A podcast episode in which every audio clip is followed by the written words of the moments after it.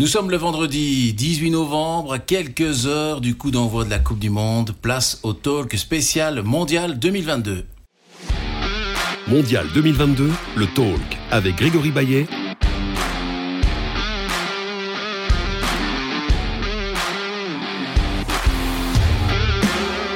En collaboration avec Circus.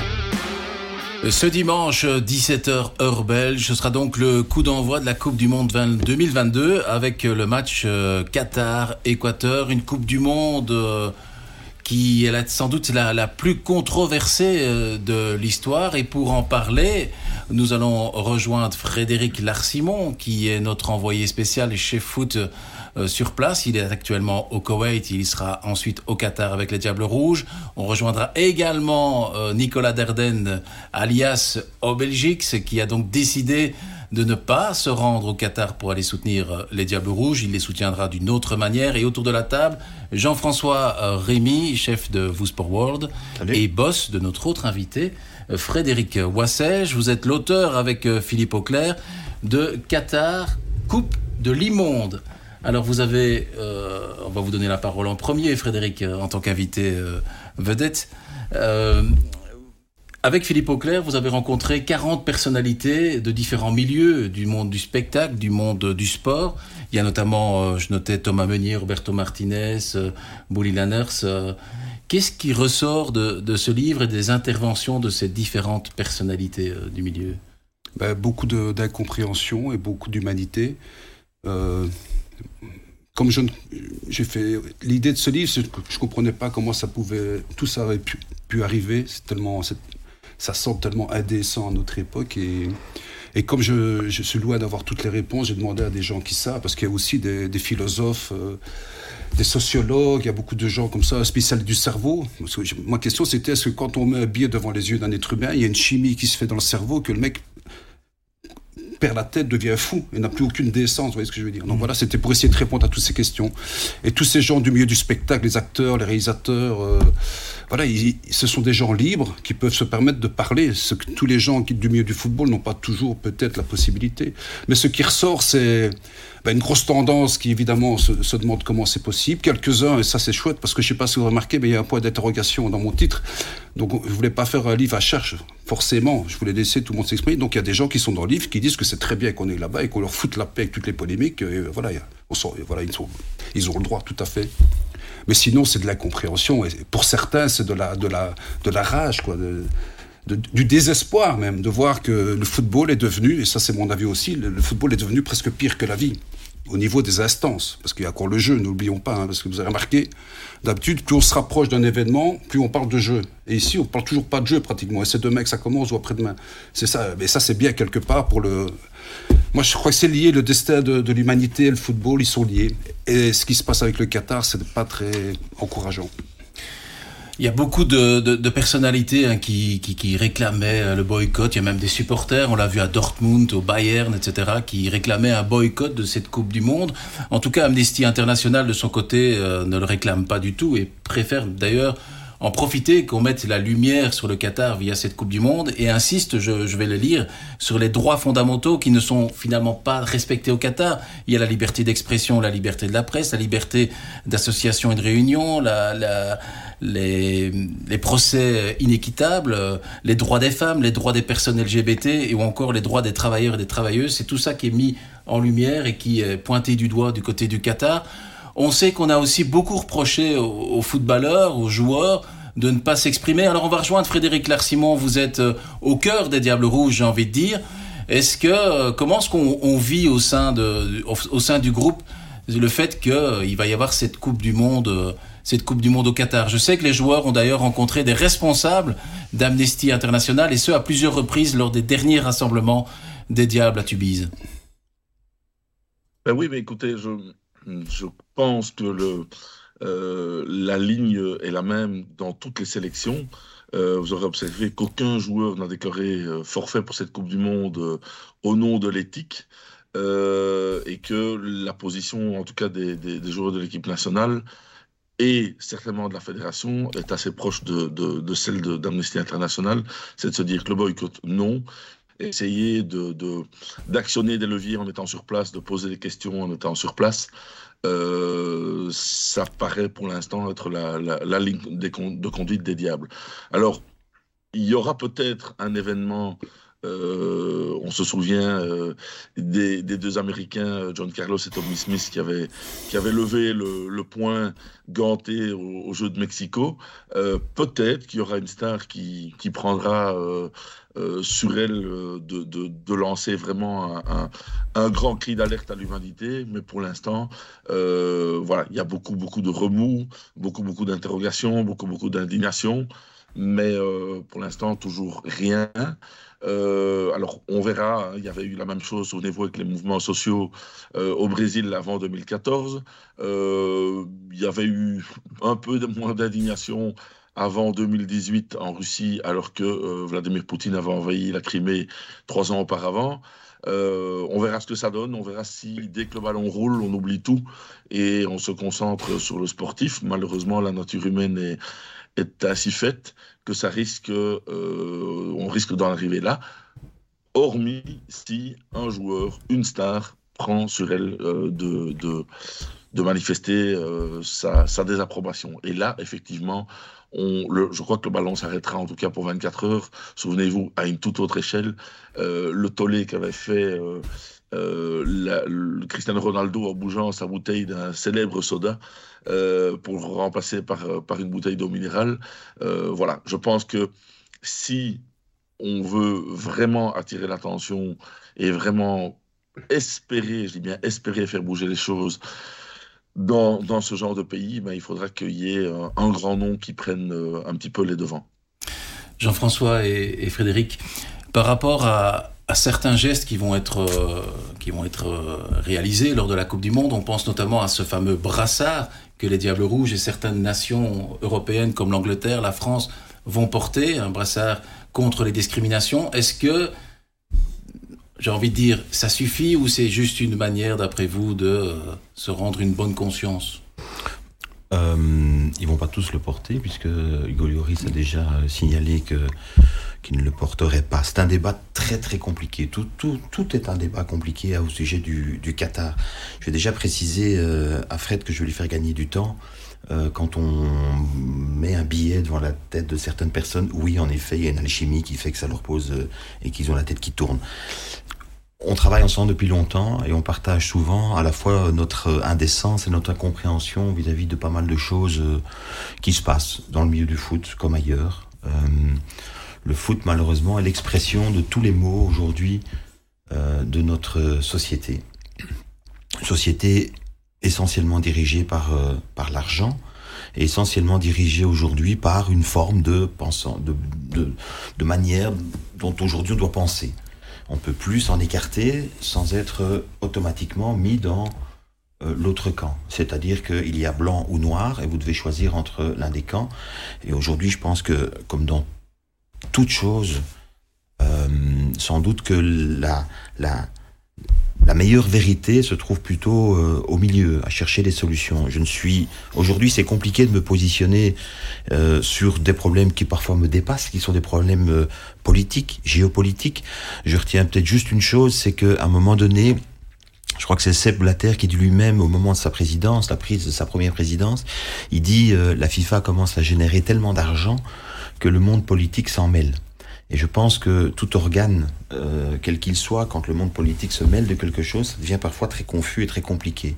Et on est 12 ans après, on n'a toujours pas très bien compris la manière dont les choses se sont passées. Si, on le comprend, mais en tout cas, on est brouillé dans, dans, dans le parcours parce que euh, on entend tellement de choses euh, que, c'est difficile. Je voudrais juste peut-être pour ceux qui ont l'occasion, et, soit bah, de lire le bouquin de Fred, soit éventuellement de, de, de regarder. Il y a un documentaire que j'invite peut-être à, regarder. C'est euh, un documentaire qu'on peut trouver sur YouTube qui s'appelle La FIFA, le Qatar et l'ombre de la corruption. Euh, c'est un documentaire de 60 minutes, un peu plus, où on retrace en fait toute l'histoire de la FIFA. La FIFA qui n'était pas un organe aussi puissant avant la présidence de Blatter, qui est devenu un organe extrêmement puissant sur le plan financier et donc sur le plan politique. Et puis surtout le lien qu'il y a aujourd'hui entre le sport d'une part, la politique et la géopolitique d'autre part. C'est vraiment devenu, aujourd'hui, la FIFA est, est, assis à la table des gouvernements, de par la puissance qu'il représente. Plus même, ils peuvent imposer, par exemple, le, la FIFA, quand elle va jouer une Coupe du Monde dans un pays, elle est exonérée d'impôts. Ça l'impose. Les États dans lesquels se jouent les Coupes du Monde ne peuvent pas réclamer des impôts à la FIFA. On estime qu'une année Coupe du Monde, c'est pas loin de 6 milliards de chiffre d'affaires et on estime le trésor de guerre de la FIFA entre 1,5 million et, euh, entre 1 milliard 500 millions et 2 milliards. Ça, c'est leur trésor de guerre. Donc, ils ont une puissance financière. Et c'est vrai qu'il y, a des États qui viennent manger dans leurs mains, puisque le, la FIFA amène, amène le football. Et le football, on sait que c'est ça qui fait rêver, évidemment, les peuples. Mais ça devient inquiétant parce que la FIFA, justement, on lui demande pas de jouer les, hommes politiques, de jouer la géopolitique, de jouer les, de préparer des guerres et tout ça. On lui demande justement de peu améliorer ce monde parce que eux, ils ont pas de bol. Le, Qatar n'a pas de bol parce que ça arrive à un moment donné où la planète entière, l'humanité en a marre de ce monde dans lequel on vit. Et eux, ils stigmatisent tout à travers un événement sportif. Je crois que les gens attendent autre chose du sport. Voilà, c'est tout. C'est pour ça que tout le monde rue dans les brancards maintenant, parce que ça va, ça va. Il faut arrêter. Le monde tel qu'on l'a connu, il faut arrêter, s'il vous plaît. Et voilà, et ça tombe sur eux. Le Qatar, c'est un peu la, faillite de la FIFA euh, la, faillite, c'est beaucoup dire avec 2 milliards en caisse. Non, pas faillite financière, mais la faillite du système de la FIFA. Oui, pour, pour, pour, pour 99,99% des gens, oui. Dans leur monde à eux, c'est une grande réussite. C'est une très grande réussite dans le monde. Mais c'est pas eux, c'est pas le monde, c'est pas les gens, c'est pas le quotidien. Vous voyez ce que je veux dire Il faut retracer l'histoire, il faut comprendre, il faut comprendre aujourd'hui la position, par exemple, d'un personnage comme euh, Infantino, parce que je pense qu'on n'a pas amélioré les choses. Hein. Euh, euh, ok, on peut penser ce qu'on veut de Seb Blatter, ok, on peut penser ce qu'on veut du développement. Il faut s'intéresser aussi au rôle qu'ont joué les différents partenaires, c'est-à-dire, je pense aux partenaires médias à ce moment-là, c'est quand l'argent des médias arrive à la FIFA que, tout ça commence à, s'emballer. Euh, je voudrais juste peut-être, pour ne pas donner l'impression de dérober à une question que vous avez posée, notamment sur euh, le brassard et ce qu'il pouvait porter, et sans prendre de, position, mais en faisant une observation, du coup, euh, comme, un, comme un journaliste peut le faire sur ce qu'on peut observer, par exemple, en France, suite au message qui a été donné par Hugo Lloris, c'est aujourd'hui, euh, les, les, positions sont extrêmement difficiles à prendre. Parce que quelle que soit la position qu'ils prennent, est-ce qu'on a encore le droit de prendre une position? Je pense qu'aujourd'hui, lui, son refus de porter le brassard est interprété comme le fait qu'il soit contre quelque chose. C'est pas ça. Aujourd'hui, on est tous pris en otage par toutes sortes d'éléments, toutes sortes de choses dont à un moment donné, on ne sait pas se défaire. Je pense que Fred disait tout à l'heure, on parle pas de foot, on parle pas du jeu. Et je pense qu'il y a beaucoup de gens qui aimeraient pouvoir parler du jeu parce que le reste dépasse tellement l'entendement que je pense que, et, comme toujours, hein, on n'en connaît probablement que la partie visible de l'iceberg. Et, tout le reste, on, ne le sait pas. Mais, euh, mais est-ce que, est-ce que les, j'invite simplement à la, à la réflexion du mécanisme. Est-ce que les mécanismes sont tellement différents de ce qu'on peut observer dans tous les autres domaines de la société, partout où il y a de l'argent. On retrouve à peu près chaque fois la même chose. C'est ça qu'on aimerait bien qu'il n'arrive pas. Que la FIFA, enfin voilà. Mais je veux dire, n'oublions quand même pas, nous les Occidentaux, on n'a pas de leçons à donner. Hein. De la corruption, il y en a énormément chez nous. La plupart, euh, comment est-ce que le Qatar a été désigné grâce à des votes occidentaux qui, savent très bien tout ce qui se passait là-bas et que c'était humainement impossible de jouer en été là-bas? Tout le monde le savait. 52 degrés, il faut oublier. Donc, on peut constater, on doit dénoncer, on doit surtout pas, après la Coupe du Monde, oublier et passer à autre chose, surtout pas, parce que la prochaine, je sais pas si vous avez déjà vu, États-Unis, Canada, Mexique, bravo pour l'écologie, formidable. Là, la grande classe, encore un exemple qu'on donne. Donc là, tout va commencer aussi à la fête celle-ci, parce que on est reparti dans le délire, quoi. Voilà. On parlait de prise d'otage. On va rejoindre Nicolas Dardenne euh, qui est avec nous euh, depuis Bruxelles. Euh, Nicolas Dardenne, vous êtes connu surtout pour être le numéro un, le supporter numéro un des Diables, au Belgique. Vous ne serez pas au Qatar. Vous avez décidé de ne pas vous rendre au Qatar et de laisser même le costume d'Obelgix au placard. Alors pourquoi? Expliquez-nous un peu les raisons de votre choix. Je dirais que c'est pas une raison en particulier. C'est une, c'est un plusieurs choses, c'est un contexte global. Euh, c'était compliqué euh, pour moi de qu'on associe mon image de Belgique avec euh, celle du Qatar. Euh, bon, je suis patron d'entreprise, j'ai des enfants, j'essaye, comme je le peux, de montrer une image positive, une image exemplaire c'était compliqué de, se rendre au Qatar et de se dire bon ben je vais faire la fête dans un stade euh, alors qu'à 10 km de là il y a eu euh, il, y a, des personnes où on leur, a confisqué un, passeport euh, le temps que, cette Coupe du Monde se termine et une fois qu'ils auront démonté tous les stades ils pourront rentrer chez eux. Moi en tant que patron d'entreprise je peux pas valider ça, je peux pas non plus valider le fait qu'il y ait eu 6500 morts même si on n'a peut-être pas le chiffre exact mais c'est c'est totalement inconcevable dans, dans, pour moi. Euh, et puis, il y, a, aussi le contexte. Hein. on organise une Coupe du Monde au, milieu du désert et on se dit, bah, attends, euh, on est en plein milieu d'une crise énergétique. Euh, on vit tous des moments difficiles. Beaucoup, la plupart des Européens vont vivre des moments difficiles. Et, et, moi, j'irai dans un stade climatisé au milieu du désert à boire une bière à 17 euros. C'était vraiment un, contexte global. Après, il ne faut pas être hypocrite. Euh, oui, euh, j'aurais dû boycotter cette Coupe du Monde il y a, il y a 12 ans, mais je ne savais pas qu'elle allait avoir non plus. 6500 morts, je ne savais pas euh, qui, que les gens allaient se voir confisquer leur passeport et, qu'ils allaient être, entre guillemets, maltraités. Donc tout ça, tout ça, on ne le savait pas. Et au fur et à mesure que la Coupe du Monde approche, on entend des informations qui viennent dans la, qui, qui, barres de la presse et on se dit, mais attends, est-ce que moi j'ai vraiment envie de m'associer à ça? Et, euh, voilà. Et, une des troisièmes raisons, c'était aussi le fait que euh, ben, cette Coupe du Monde sera jamais une Coupe du Monde comme celle qu'on a, que j'ai vécue, par exemple, quand j'étais au Brésil ou quand j'étais en Russie, euh, où on a des supporters qui sont, libres. On parle de la communauté LGBT. On, on, a des personnes qui. voilà, est-ce qu'on va pouvoir boire une bière dans la rue? Non.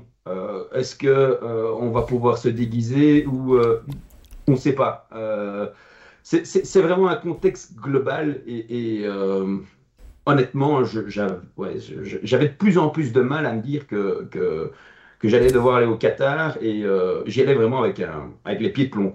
Et donc, à un moment, je me dis, OK, est-ce que ça vaut vraiment la peine d'y aller? Et donc, j'ai pris la décision de finalement de ne pas y aller. et en toute transparence, j'avais mes tickets jusqu'à la finale. Qu'est-ce que vous euh, allez faire alors pendant la, cette Coupe du Monde ce, costume va rester euh, indéfiniment au placard? Je vais le laisser au placard pendant la Coupe du Monde. Je pense que, voilà, euh, j'ai pas envie de dire, ben oui, au Belgique va quand même faire la fête dans, dans une fan zone, même s'il n'y en a plus beaucoup. je, pense que oui, cette Coupe du Monde, alors c'est vrai qu'il y, y, a un peu d'hypocrisie de dire, ben, je vais quand même la regarder. Mais, mais, je pense aussi surtout que, un, je suis un, grand fan des Diables Rouges, je pense que tout le monde le sait. Euh, j'ai envie de voir les Diables Rouges, je serai toujours supporter des Diables Rouges. Et, et, et c'est difficile de dire, ben non, je, vais tout mettre de côté, je ne vais pas la regarder. Je ne vais pas regarder les Belges jouer. Est-ce que je vais regarder tous les matchs de la Coupe du Monde comme je le faisais dans les autres Coupes du Monde? Non. Je vais regarder les Diables Rouges, point. Greg, euh, il sortira son costume pour la Coupe du Monde de hockey au mois de janvier. Avec plaisir. Qui sera disputé en Inde. Maintenant, je, tiens, quand même à dire une chose. Euh, il y a beaucoup de supporters, enfin beaucoup, non, ça faut. Il n'y a pas beaucoup de supporters qui se déplacent euh, au Qatar. Euh, et ceux qui se déplacent vont vraiment au Qatar parce qu'ils vont supporter les Diables Rouges. Ils ne vont pas au Qatar parce que c'est le Qatar. Ils ne cautionnent pas du tout ce qui se passe au Qatar. Et, j'en connais, je les connais quasi tous pour la plupart. Ils, ils y vont vraiment parce que c'est le football, parce que pour l'amour de, leur pays, ils y vont parce que c'est des diables rouges. On, dénombre plus ou moins, je pense, 800, 800 supporters qui devraient faire le déplacement au Qatar. Et il y en aurait 44 qui sont invités par le Qatar. C'est unique en son genre. C'est quand même. Vous trouvez ça pas un peu déplacé quand même de, de voir un pays organisateur qui invite comme ça des supporters qui leur payent euh, tout de A à Z? Alors, sans vouloir refaire un reproche. Hein. Non, bah, écoutez, euh, ça correspond au Qatar. Euh, ça, ne s'est jamais passé, ça ne s'est jamais déroulé dans les autres, les autres Coupes du Monde. Et je pense qu'ils ont trop peu de vrais supporters qui vont se déplacer sur place. Ces vrais supporters, et je dis c'est quoi ces vrais supporters? C'est ceux qui se déguisent, qui chantent, qui, euh, qui, qui, crient, qui. voilà, qui... Tous ces vrais supporters techniquement, à chaque Coupe du Monde, il y en avait 4 à 5 ou 6 000 qui se déplacent chaque, à la Coupe du Monde. On n'en a même pas un, huitième ou un dixième qui, y vont. Donc, eh, pour répondre à votre question, euh, c'est étonnant. Euh, après, les supporters invités, pour la plupart, sont des supporters qui euh, ont un certain nombre de points. Donc, en fait, pour pouvoir être invité au. donc, donc, le 1895 a un ranking des supporters qui euh, assistent au plus, par le plus souvent au match des Diables, des Red Flames et, des Jeunes. Et toutes ces personnes ont en magazine des points, et donc ils ont pris les 40 meilleurs. Euh, et de ces 40 meilleurs, ils ont dit, OK, est-ce que vous voulez y aller? Évidemment, pour, dans la tête d'un supporter, quand euh, on lui offre c'est compliqué de dire, bah non, je vais mettre, je vais dire à, je vais dire, bah non, je vais, je vais, je vais, refuser un, beau cadeau de 4-5 000 euros. Ben, allez, c'est compliqué. Je, peux comprendre. Supporter dit maintenant, c'est unique. Une fois dans ma vie, on va m'inviter et on va me donner un cadeau de 4-5 000 euros. Maintenant, voilà, euh, je peux comprendre ceux qui y vont et je vais sûrement pas leur, leur faire un procès. Ils ont, ils ont leur raison et, je les comprends. Maintenant, voilà, moi en tant que patron d'entreprise, c'était compliqué de, m'associer ou d'associer cette image, mon image avec cette Coupe du Monde. En tant que chef d'entreprise, c'est la dernière question. C'est est-ce que vous allez offrir euh, l'occasion à vos employés de d'arrêter de travailler quand les Diables Rouges vont jouer? Je sais qu'il y a un dimanche, donc ça c'est déjà plus facile, mais il y aura quand même un match à 16h face à la Croatie. Et puis si on passe en huitième de finale, enfin si les Diables Rouges passent en huitième de finale, ce seront à chaque fois des matchs euh, à 16h. Est-ce que vous allez leur permettre de, de terminer un peu plus tôt, de regarder le match euh, au sein de l'entreprise s'ils me le demandent et qu'ils souhaitent voir le match, euh, je ne vais pas dire non. En tout cas, ils ne vont pas, ils vont pas, vont pas s'arrêter de travailler tous les jours à 16h pour voir tous les matchs de la Coupe du Monde et encore moins pour le match de la France. Euh, Parce que j'ai des Français dans mon entreprise et je, je, je, ne, je ne me les porterai pas à ce jeu-là, en tout cas. Un tout grand merci en tout cas Nicolas Dardenne alias euh, au Belgique. Merci en tout cas d'avoir participé à, à cette émission. Avec plaisir. On va conclure au niveau du sujet euh, extrasportif. Euh, le Qatar, la FIFA, euh, les joueurs qui sont, qui, sont, qui sont pointés du doigt, c'est cet argent, on parle de 220 milliards que cette, que cette Coupe du Monde va coûter. C'est cinq fois plus que les sept dernières Coupes du Monde. C'est pas indécent, ça C'est justement. Est-ce que Dans le climat actuel, on peut parler de l'écologie, on peut parler de ce qu'on veut, mais dans le climat actuel, non? C'est ça, c'est tout aussi choquant. Enfin bon, bref, on va voilà. Euh, oui. Voilà, ben je vous, Frédéric, peut-être le mot de la fin par rapport justement à cela et justement au fait que vous avez écrit avec Philippe Auclair ce, livre Le Qatar, la coupe de, de l'immonde et que vous avez rencontré 40, je rappelle, personnalités qui qui ont parlé de cette de cette coupe du monde. Si vous deviez donner le mot de la fin par rapport à cet aspect extra sportif de le Qatar. Bah, tout ne fait que commencer et tout recommencera dès le coup de sifflet final de, la finale de cette Coupe du Monde, parce que ce qui, si, si on dénonce pas, s'il n'y a, pas des journalistes d'investigation comme les Philippe Auclair, qui, depuis dix ans, ils travaillent là-dessus, qui a dénoncé le FIFA Gate, qui a dénoncé, c'est lui qui a révélé le, rendez-vous Sarkozy-Platini, ben c'est ça qu'il faut faire pour espérer faire bouger les choses. Donc, euh, tout, il faut jamais s'arrêter et surtout pas. Le Qatar, c'est encore autre chose. Euh, on a été en contact avec des gens qui vivent là-bas, qui sont emprisonnés là-bas, qui disent surtout, surtout, surtout, si vous avez l'occasion, parlez, parlez, parlez, ne nous abandonnez pas. Surtout pas boycotter, parlez. Donc il faudra continuer à le faire et tout ne doit pas s'arrêter à la fin d'un match de foot. Mais dernière chose, euh, le football, c'est le jeu, c'est du plaisir, c'est de la communion. Donc ça aussi, il faut le prendre. Parce que si on leur laisse tout à ces gens-là qui monopolisent euh, ce jeu, ben, on n'aura plus rien. Donc plus que jamais, il faut, il faut être là derrière le football, le jeu, les joueurs. Voilà. Et je vous conseille en tout cas de lire euh, le dossier réalisé par euh, Pauline Hoffman dans le soir.be, le vrai visage du Qatar, où on explique là vraiment de tout de A à Z comment ça se passe sur place. Et on terminera par rapport à cela que le Qatar a quand même obtenu le fait de disputer la finale de la Coupe du Monde le jour de la fête de l'indépendance du pays. Voilà. Bah, il y a tout est dit. Hein. Il y a un coup de projecteur sur un tout petit pays qui rêvait de grandir, qui rêvait de devenir euh, un des pays les plus importants du Moyen-Orient, qui possède des richesses qui font que tous les pays du monde les draguent, tous les pays du monde euh, essayent de les séduire aussi. Donc je pense que tout ça est une... Voilà, je répète encore une fois, on peut le voir au travers d'un bouquin, on peut le voir au travers d'un documentaire comme j'ai euh, donné tout à l'heure. Donc la FIFA, le Qatar est l'ombre de la corruption, parce que oui, c'est comme ça que c'est arrivé euh, cette Coupe du Monde au Qatar. je voudrais juste terminer sur un truc en disant que au-delà du Qatar, et en référence à, à, à ce qu'on a pu déjà entendre aujourd'hui, le monde regorge d'injustices regorge de choses que l'on sait. J'ai pas envie de citer de marque, j'ai pas envie de citer de voilà, mais on sait que que tout ça est extrêmement compliqué. On vit dans un monde difficile. On doit chacun avoir évidemment un avis et on doit chacun euh, se faire une opinion, mais on ne doit pas être constamment jugé sur nos avis. Et je dis ça par rapport aux footballeurs qui sont là-bas. Ils sont là pour jouer au foot. Ils sont là, ils ont 20, entre 20 ans et, 30 ans. Je suis pas sûr qu'ils aient euh, la formation ou le poids pour euh, porter tout ce qu'on leur demande de porter. Donc à un moment donné, que les fédérations prennent position, que les journalistes prennent position, que les États prennent position, les footballeurs, qu'on les laisse pour l'instant jouer leur Coupe du Monde. Eh bien, les footballeurs, on va en parler dans la deuxième partie de cette émission avec un débat très simple. Ben, c'est euh, les diables. Est-ce qu'on n'est pas un peu trop sévère avec eux? Alors, au niveau des informations, on va quand même parler tout de suite des adversaires. On a déjà évoqué le fait que la Croatie, lors de son dernier match amical avant la Coupe du Monde, a gagné 1-0 contre l'Arabie Saoudite. Le Maroc a battu la Géorgie 3-0 et le Canada a battu euh, pour sa part le Japon 2-1. Donc voilà des adversaires qui sont déjà entre guillemets euh, dans un bon euh, bon mood, on va dire. Alors, on va tout de suite rejoindre quand même notre envoyé spécial au cœur des diables, Frédéric Larsimon. Vous qui bah, suivez les Diables Rouges au quotidien, euh, est-ce qu'on n'est pas un peu trop sévère avec eux? On a l'impression que la génération dorée n'est plus que de bronze ou encore moins, et qu'il euh, y a encore ces jeunes qui manquent encore de maturité pour euh, prendre la place de ces anciens. Est-ce qu'on n'est pas un peu trop sévère? Ben, L'histoire le dira.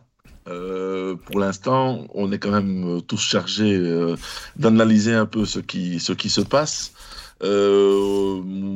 on essaie de ne pas trop sortir de boule de cristal pour jouer des Madame Soleil euh, de pacotille. Mais j'ai qu'à l'analyse des faits, euh, contrairement à ce que dit Roberto Martinez, l'équipe nationale belge est moins forte qu'il y a 4 ans. Euh, il y a des joueurs qui sont blessés, il y a des joueurs qui sont en méforme, il y a des joueurs qui ont arrêté. donc oui, forcément, les gens ont l'impression d'avoir mangé leur pain blanc.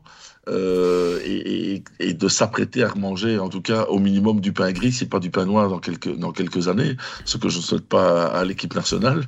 Mais euh, oui, il y a, y a, forcément un côté euh, un petit peu d'embourgeoisement de, par rapport à ce qu'on a connu, de, désillusion par, par rapport à ce que l'on croit qu'on va connaître.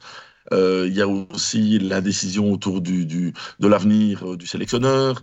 Il y a toute une série de choses qui fait qu'effectivement, on n'aborde pas cette Coupe du Monde avec un, un optimisme euh, débordant.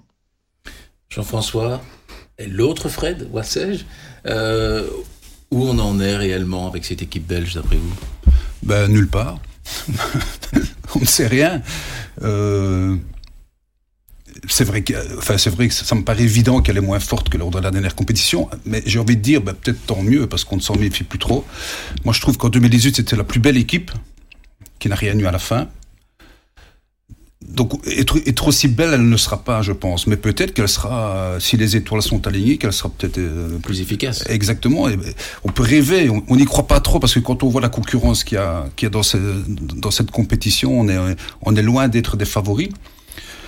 Mais c'est vrai que, mais comme à chaque fois, hein, avant chaque grand rendez-vous depuis cette génération, il y a toujours des. Avant c'était compagnie, puis Vermaelen, et puis à l'Euro c'était Hazard, Witzel, De Bruyne, qui arrivent blessés. Maintenant, tu as deux de tes joueurs euh, d'un niveau supérieur qui sont Lukaku, qui sont Eden, qui sont blessés, ou bien qui n'ont pas de temps de jeu. Voilà, il y a, chaque fois, on est habitué à ça, mais là, ça fait quand même beaucoup. Parce que l'équipe belge, c'est quoi? C'est un bon collectif avec 4-5 joueurs au-dessus du lot qui te gagnent des matchs. Et c'est comme ça qu'on les gagne. C'est pas tellement par, nos trouvailles tactiques et tout ça. Et là, t'en as, en as deux. Ton meilleur buteur de l'histoire de ton championnat et ton petit génie depuis depuis dix ans qui qui joue pas dans son club. Maintenant, c'est peut-être la première Coupe du Monde où ne pas jouer dans son club sera un avantage pour la jouer. Parce qu'on n'a eu qu'une semaine entre la fin des championnats. Enfin, pas jouer, moins jouer. Mmh. C'est peut-être, ça sera peut-être un avantage. Donc voilà, mais moi franchement c'est compliqué, impossible. Avant on pouvait se dire ok, on passe la phase de groupe sans problème. Maintenant on est plein d'inconnus. Mais j'ai envie de dire, dire pas tant mieux, mais pourquoi pas? On va peut-être être très agréablement surpris. Est-ce que pour le moment, sachant que Romelu Lukaku est, est, blessé, ne jouera pas en tout cas le premier match, on espère le récupérer en tout cas pour la Croatie. Est-ce que euh, Eden, on disait, est en manque de rythme Est-ce qu'actuellement les stars de cette équipe, Courtois, De Bruyne, peuvent-ils porter justement cette équipe nationale sur leurs euh... épaules et prendre toute la pression pour euh, arriver à ce qu'on passe quand même ce premier tour de manière, on va dire, euh, mais je, pense, je pense qu'aujourd'hui, on peut rajouter des joueurs comme Witzel, quand même, hein, dans, dans, dans, les joueurs nommés, euh, éventuellement comme quelqu'un comme Tillemans aujourd'hui, qui peut, à mon avis, toucher le très haut niveau sur une compétition comme, euh, comme celle-là. Euh, Batshuayi a toujours été un élément qui a donné satisfaction en, équipe nationale et qui peut, qui peut marquer des buts. Donc, euh, voilà, mais je partage évidemment, et, on a déjà discuté autour de cette table ici de la sélection euh, des Diables Rouges, et, je partage évidemment l'avis de ceux qui aujourd'hui font le constat, et je suis content, content d'ailleurs qu'on fasse le constat euh, des difficultés rencontrées aujourd'hui par, euh, bah, par le staff de l'équipe nationale pour pouvoir avoir... Euh, voilà, ils sont confrontés à tout ce qu'on est en train de dire et de signaler autour de, de la table. Euh, C'est des choses à gérer, il n'y a pas que euh, la Belgique qui doit gérer des problèmes comme cela, la France a des problèmes du même type, l'Angleterre a des problèmes du même type, notamment avec ses défenseurs qui pour le coup, il y en a quasiment aucun qui joue beaucoup dans son club. donc, euh, donc voilà, cette Coupe du Monde, une Coupe du Monde dans laquelle on, on part un tout petit peu quand même dans l'inconnu. De toute façon, euh, le célèbre on va prendre match par match euh, est, est, encore sans doute plus, plus vrai ici. On a trois adversaires, je pense, face à nous qui sont trois bons adversaires, voire même très bons adversaires quand on parle de la Croatie. Je pense qu'aujourd'hui, si on met sur papier les noms croates et les noms euh, belges, on peut pas euh, se porter comme favori euh, nécessairement dans, dans, ce, dans cette confrontation-là. Et par rapport à l'équipe du Maroc et par rapport à l'équipe du Canada, je dirais qu'on va avoir deux équipes qui peuvent nous piéger. Je vais dire ça comme ça. A priori, euh, ce sont des adversaires qui sont à notre à la portée de la Belgique, mais ils risquent de nous piéger. Pardon, le Canada, par sa manière de jouer, c'est un bloc assez solide et c'est des gens qui vont nous poser des problèmes dans les transitions, les reconversions. Et on va avoir une équipe comme le Maroc qui possède dans ses rangs une qualité technique et individuelle euh, qui, à un moment donné, dans une rencontre comme celle-là, alors dans quelles conditions ça se jouera exactement, mais peut aussi nous poser problème on va pas euh, citer un joueur comme Ziyech par exemple, est un joueur de grande classe. On a encore vu ici dans le match amical le but qu'il marque et la façon dont il marque. Donc, donc, voilà, on a, on a face à nous des équipes qui sont solides, mais pour autant qui ne sont pas non plus insurmontables. Euh, bien sûr que le, le, le, le, le match par rapport au le match du Maroc sera aussi important par rapport au côté émotif pour nous, mais pour eux plus que pour nous aussi. Euh, le Canada, c'est un premier match de compétition tout le monde doit être euh, fit, prêt dans sa tête à aborder cet événement-là. Ce sera, si on veut parler du jeu, euh, arriver vraiment à se dire que par rapport à cette équipe, la clé, ce sera la manière dont on va pouvoir gérer leur transition.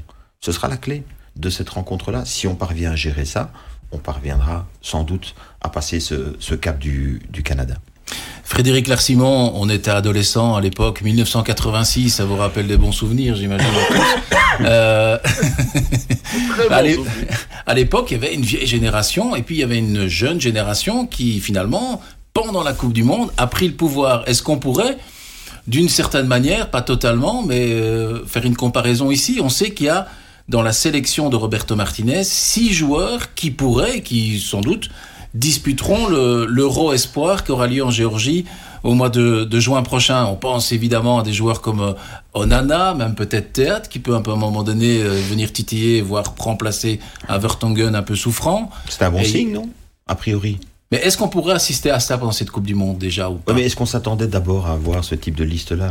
On peut poser la question à Fred aussi. Mmh. C'est un bon signe déjà cette espèce de transition qu'il fallait opérer, c'est pas en soi, la liste en soi est un peu quand même symbole de ça aussi.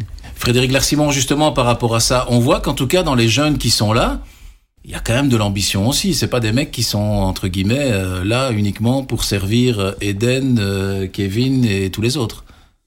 Oui, pour moi, c'est vraiment la, la grosse surprise, euh, c'est que Martinez ait franchi le pas. Alors, euh, c'est pas un philanthrope. Euh, il l'a aussi fait pour lui-même et pour assurer euh, sans doute son avenir. Moi, j'y vois le signe que et la fédération et lui euh, souhaitent euh, euh, continuer. Alors, on va pas se mentir, si la fédération n'a pas encore entamé officiellement les tractations avec le, le sélectionneur, c'est tout simplement qu'elle se protège et qu'elle qu'elle joue un petit peu la carte de son assurance euh, vie en se disant que si la Coupe du Monde devait euh, tourner au fiasco, elle se tournerait sans doute vers, euh, vers un autre entraîneur. Mais en tout cas, dans la logique des choses, euh, en, se disant que la Belgique ferait au minimum un huitième, peut-être au maximum un, un quart et peut-être mieux, c'est tout, tout, le- mal que je lui souhaite. Ben voilà, Martinez aura, aura déjà posé les jalons du futur avec une génération qui effectivement euh, j'allais pas dire aller dans l'ombre parce que le terme serait péjoratif, mais en tout cas piaf de montrer ce dont euh, elle est capable. Frédéric Wassèche d'abord. Euh, ce serait quoi, d'après vous, une Coupe du Monde réussie pour les Diables Rouges? Être champion du monde et le reste, ça n'a. Voilà. Ils ont déjà assez donné au football, hein, d'accord Bon, euh, ça vous fait rire, mais moi, ça me fait rire moi-même en le disant, parce que moi, les pronostics et tout ça, je sais pas dire. C'est déjà aller, aller, au, aller au bout de, de, de, soi-même individuellement et collectivement. Voilà, entre guillemets, ne, ne rien regretter, quoi. Voilà, c'est tout. Et au moins avoir une fois une équipe un entraîneur qui a le choix de prendre ce qu'il pense lui être le meilleur. Ne pas avoir une équipe qui doit demander au kiné, euh, à l'ostéopathe, au médecin, alors quoi il peut jouer. Non, une équipe où on se dit, tiens, ils sont tous plus ou moins à leur meilleur niveau. Même si à cette Coupe du Monde, je pense pas qu'il y aura un seul joueur qui sera vraiment au top. Parce que euh, c'est en plein championnat, tu vois. En plus, octobre-novembre, c'est quand même la, novembre-décembre, pardon, c'est quand même la période où il y a le plus de blessures d'habitude chez les footballeurs. Donc, c'est la cohérence Monde. Donc, ça, ce sera unique, donc on ne sait vraiment pas ce qui va se passer. Mais sinon, de, fût que, ouais, déjà, déjà, être fier d'eux, je trouve que, que, les Belges soient fiers d'eux, ce serait déjà bien. Il faut pas penser plus loin, si ce n'est là où le moment présent, vivre le moment présent, le débordement, le centre, la finition, chaque instant, essayer d'être au meilleur, voilà. Et puis après, on verra bien ce qui arrive. On le répète, voilà, on peut être très très bien, mais en face, il y aura du lourd aussi. Jean-François? Vive l'instant présent, je trouve que c'est un- une, une- une bonne, une bonne synthèse pour, euh, pour tout ça. Parce que euh, je pense qu'aujourd'hui, on peut tous raisonnablement, et si on enlève euh, le côté très, euh, très euh, affectif et très émotionnel de ce que représente un match de football, l'équipe nationale, etc., on peut quand même se dire aujourd'hui que on a en face des yeux une réalité qui n'est plus tout à fait la même aujourd'hui. On se rend compte aujourd'hui des difficultés quand Fred dit avoir l'occasion de sélectionner ceux qu'on veut, ça fait longtemps qu'on n'a plus eu l'occasion de sélectionner exactement ceux qu'on veut. Je fais juste une petite parenthèse en disant qu'on nous a quand même vendu cette Coupe du Monde à cette période-ci en disant que ça allait être formidable, que c'est la première fois que les joueurs allaient être en pleine forme. Déjà, euh, voilà, c'est ça, ça pour le coup, c'est pas, c'est raté. Mais, euh, mais non, voilà, si on regarde, euh, si on regarde les objectifs individuels de cette équipe, premier objectif, premier objectif, sortir de la phase de groupe. Parce que, voilà, c'est forcément que euh, si- c'est inutile de parler d'un huitième, d'un quart, d'un demi ou voire d'une finale si on ne sort pas de, de- de la phase de groupe. Et donc, c'est toute la concentration sur ces rencontres-là. Et encore une fois, euh, ce ne seront pas des matchs faciles. Parce qu'aujourd'hui, le très haut niveau, ça se joue sur des détails. Ça se joue parfois sur une décision euh, d'arbitre, mais ça se joue aussi parfois sur un piquet rentrant ou sortant. Ça se joue sur une phase arrêtée au premier poteau, qu'on négocie mal. Umtiti, vous allez me dire. Hein Oui. Je ne me rappelle pas. C'est quoi ça un nom, bah, il ne sera pas là, hein, donc on, on l'évitera déjà. Non. Mais, Mais fait- vous savez qu'il existe un cas de figure où la Belgique peut rencontrer, comme en 2018, et dans le même ordre, le Japon, le Brésil, la France, et même si on est battu l'Angleterre, voire si on est en finale et qu'on remplace la France, la Croatie. Donc, l'histoire n'est finalement qu'un éternel recommencement. Ben, on espère qu'elle recommencera au moins je- au coup d'envoi du match de la France. Que cette fois-ci, on le gagne. J'attire l'attention sur le fait que le Canada a battu le Japon 1-2. Mhm. Ce sont quand même, on va dire, des victoires assez convaincantes que pour dire Mhm. qu'il y a de la qualité dans cette, dans cette équipe, dans ce groupe. Et alors, moi, ce qui je regardais le Maroc. le 2-0 par exemple contre le Chili euh, dans, dans, dans, dans les matchs amicaux, ce sont des résultats significatifs qui prouvent une chose. C'est que si on reprend aujourd'hui les paramètres du football, il y a un paramètre sur lequel la Belgique, et je rejoins ce que Fred disait tout à l'heure, la Belgique ne pourra pas faillir, c'est le paramètre mental. Il faudra être présent au moment T, la veille, pas le lendemain, au moment de la rencontre, avec toute l'énergie qu'un match de football de ce niveau-là nécessite, dans les courses, dans les intentions, dans la volonté, dans tout ce que... Voilà, et après, il n'y aura pas de regret du coup. Et puis, il faudra être fort, il faudra être appliqué soit tactiquement, il faudra techniquement, etc. Techniquement, je ne me pose pas trop de soucis. Euh, voilà. Donc, c'est important, évidemment, de mentalement pouvoir... Parce que c'est aussi dans la tête qu'un événement comme ça se gagne. Les Italiens l'ont déjà prouvé par le passé, non? Votre avis, Frédéric Larsimon par rapport à une Coupe du Monde réussie de ces diables que vous suivez, euh, vous, au quotidien. Vous les voyez tous les jours. Ils ont été bien arrosés hier, d'ailleurs. Oui. On a vu la pluie au Koweït. Alors, ce qui était très amusant, c'est que tous les Koweïtiens sortaient le smartphone pour, euh, pour filmer la pluie.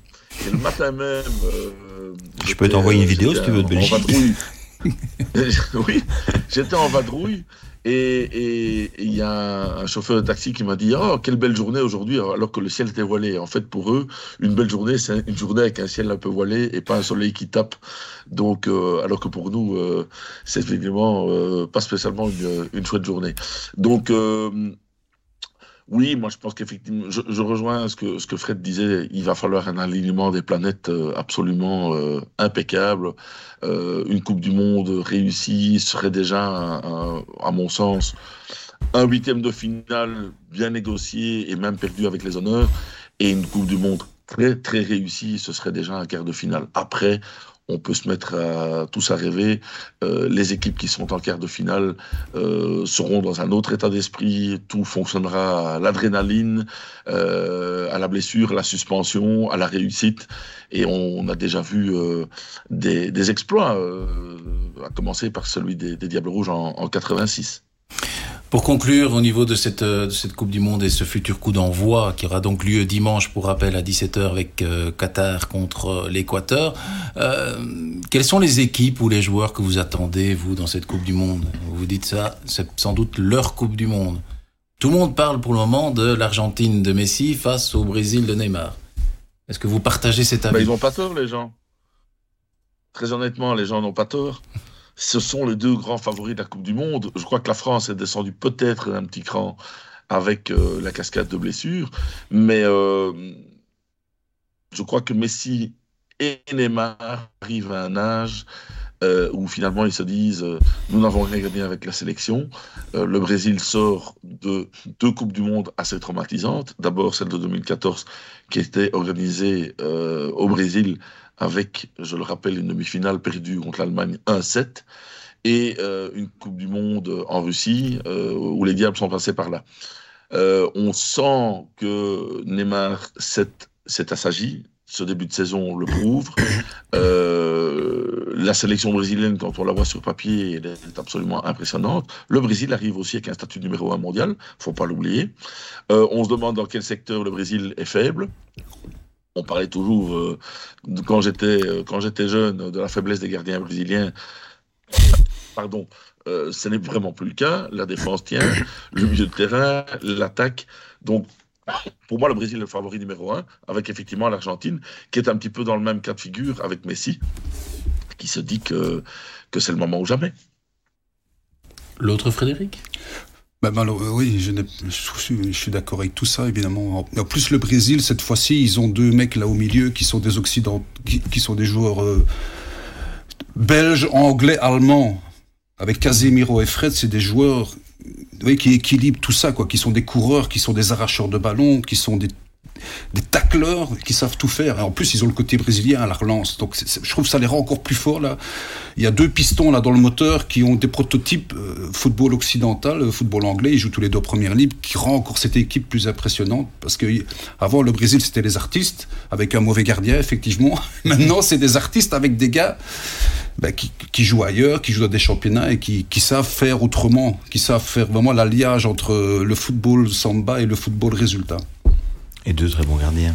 Et Guimaraes est aussi un milieu de terrain moderne et aussi un milieu de terrain super intéressant. Euh, est-ce que Neymar s'est assagi Je ne pense pas qu'il soit assagi. Je pense qu'il est concentré. Et c'est le symbole de cette équipe euh, du, du, Brésil qui est, oui, favorite sans doute, comme Messi. Et c'est pour ça qu'on les voit sans doute aussi affûter cette saison euh, du côté du Paris Saint-Germain depuis le début de la saison. Ils ont en tête cette Coupe du Monde. Et la preuve, je trouve, c'est leur attitude depuis le début de la saison euh, dans le championnat de France. Donc ce sont des équipes qui seront extrêmement extrêmement dangereuses aussi pour symbole aussi, je trouve que c'est tellement formidable d'avoir vu tous ces grands joueurs brésiliens et, ça dénote assez bien l'amour qu'ils ont parfois du maillot et de cette équipe nationale, le, le, la joie euh, lors de l'annonce de leur sélection pour, euh, pour euh, faire partie de, de, ce groupe et de, de cette équipe. Donc oui, ce seront des favoris, mais seront favoris aussi de cette Coupe du Monde, à mon sens, une équipe comme l'Espagne, une équipe peut-être comme l'Allemagne, une équipe comme là, et la Belgique peut, dans certaines circonstances, en tout cas perturber chacune de ces équipes. Donc, voilà, il n'y a pas un match où, euh, où, euh, par exemple, je ne sais pas si on dit euh, le Qatar va jouer contre X, Y, Z. Oui, en effet, la différence de qualité est telle que voilà, nous ne connaissons pas ça.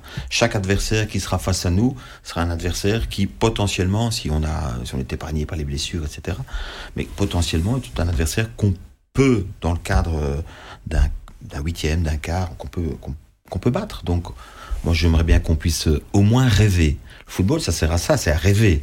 Donc, euh, qu'on puisse se permettre de, de, rêver sur cette euh, Coupe du Monde, tout en sachant que, intrinsèquement, le Brésil, l'Argentine seront sans doute deux solides favoris. Bon, J'aurais une dernière question à vous poser, mais avant ça, une petite pause un peu spéciale. On a rencontré Mbom Penza qui va nous donner quelques petites anecdotes, souvenirs de Coupe du Monde lors des différents talks qu'on aura jusqu'à la fin de la Coupe du Monde. Ici, c'est un questionnaire un peu particulier. Il nous a donné le profil idéal du diable actuel.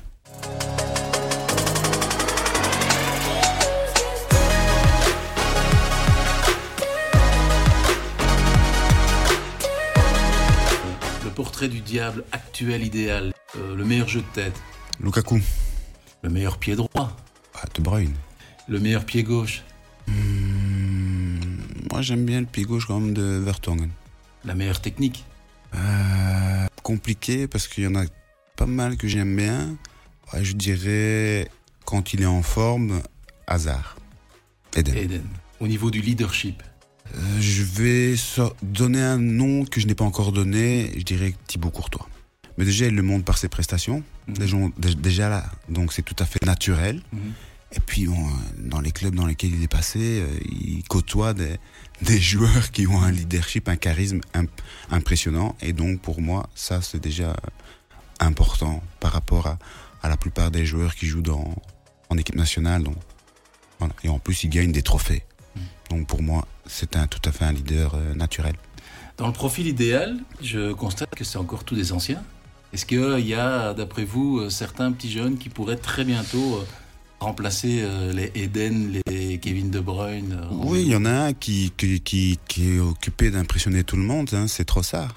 Donc il est vraiment occupé de, de, de faire même peut-être changer le style qu'on aura en équipe nationale parce qu'il prouve qu'il peut être titulaire. Voilà donc, alors la dernière question que je vous avais promise, ben c'est euh, vous faites quoi le 18 décembre Frédéric Ossé Est-ce qu'on peut dire que je travaille? Non. Hein. Quand on fait ce métier-là, on ne peut pas dire ça. Mais je serai sur, sur le plateau de la RTBF. Euh, ben je je sais pas. La veille, j'irai mettre un cierge parce que ce sera finale Belgique Brésil et que j'espère qu'on va la gagner cette finale. Frédéric Larsimon. Si je vous dis que je suis toujours à Doha, je vais vous coûter cher en tant que chef de service. Mais euh, j'espère franchement vous coûter très cher. Eh bien, on se retrouvera très bientôt. Alors jusqu'au 18 décembre sur ce plateau. En tout cas, je vous remercie d'avoir participé à cette euh, première émission, à ce premier talk mondial 2022. Merci Frédéric Boisset. Je rappelle Qatar, la coupe de l'immonde avec un point d'interrogation. Euh, Jean-François Rémy, on se retrouve très très bientôt. Et euh, Frédéric Larsimon, on vous retrouve tous les jours, évidemment, pour nous parler de euh, tout ce qui se passe avec nos Diables Rouges. En tout cas, un grand merci. Et l'info en continu, c'est évidemment soit sur le soir.be, soit sur sudinfo.be. Mondial 2022 en collaboration avec Circus.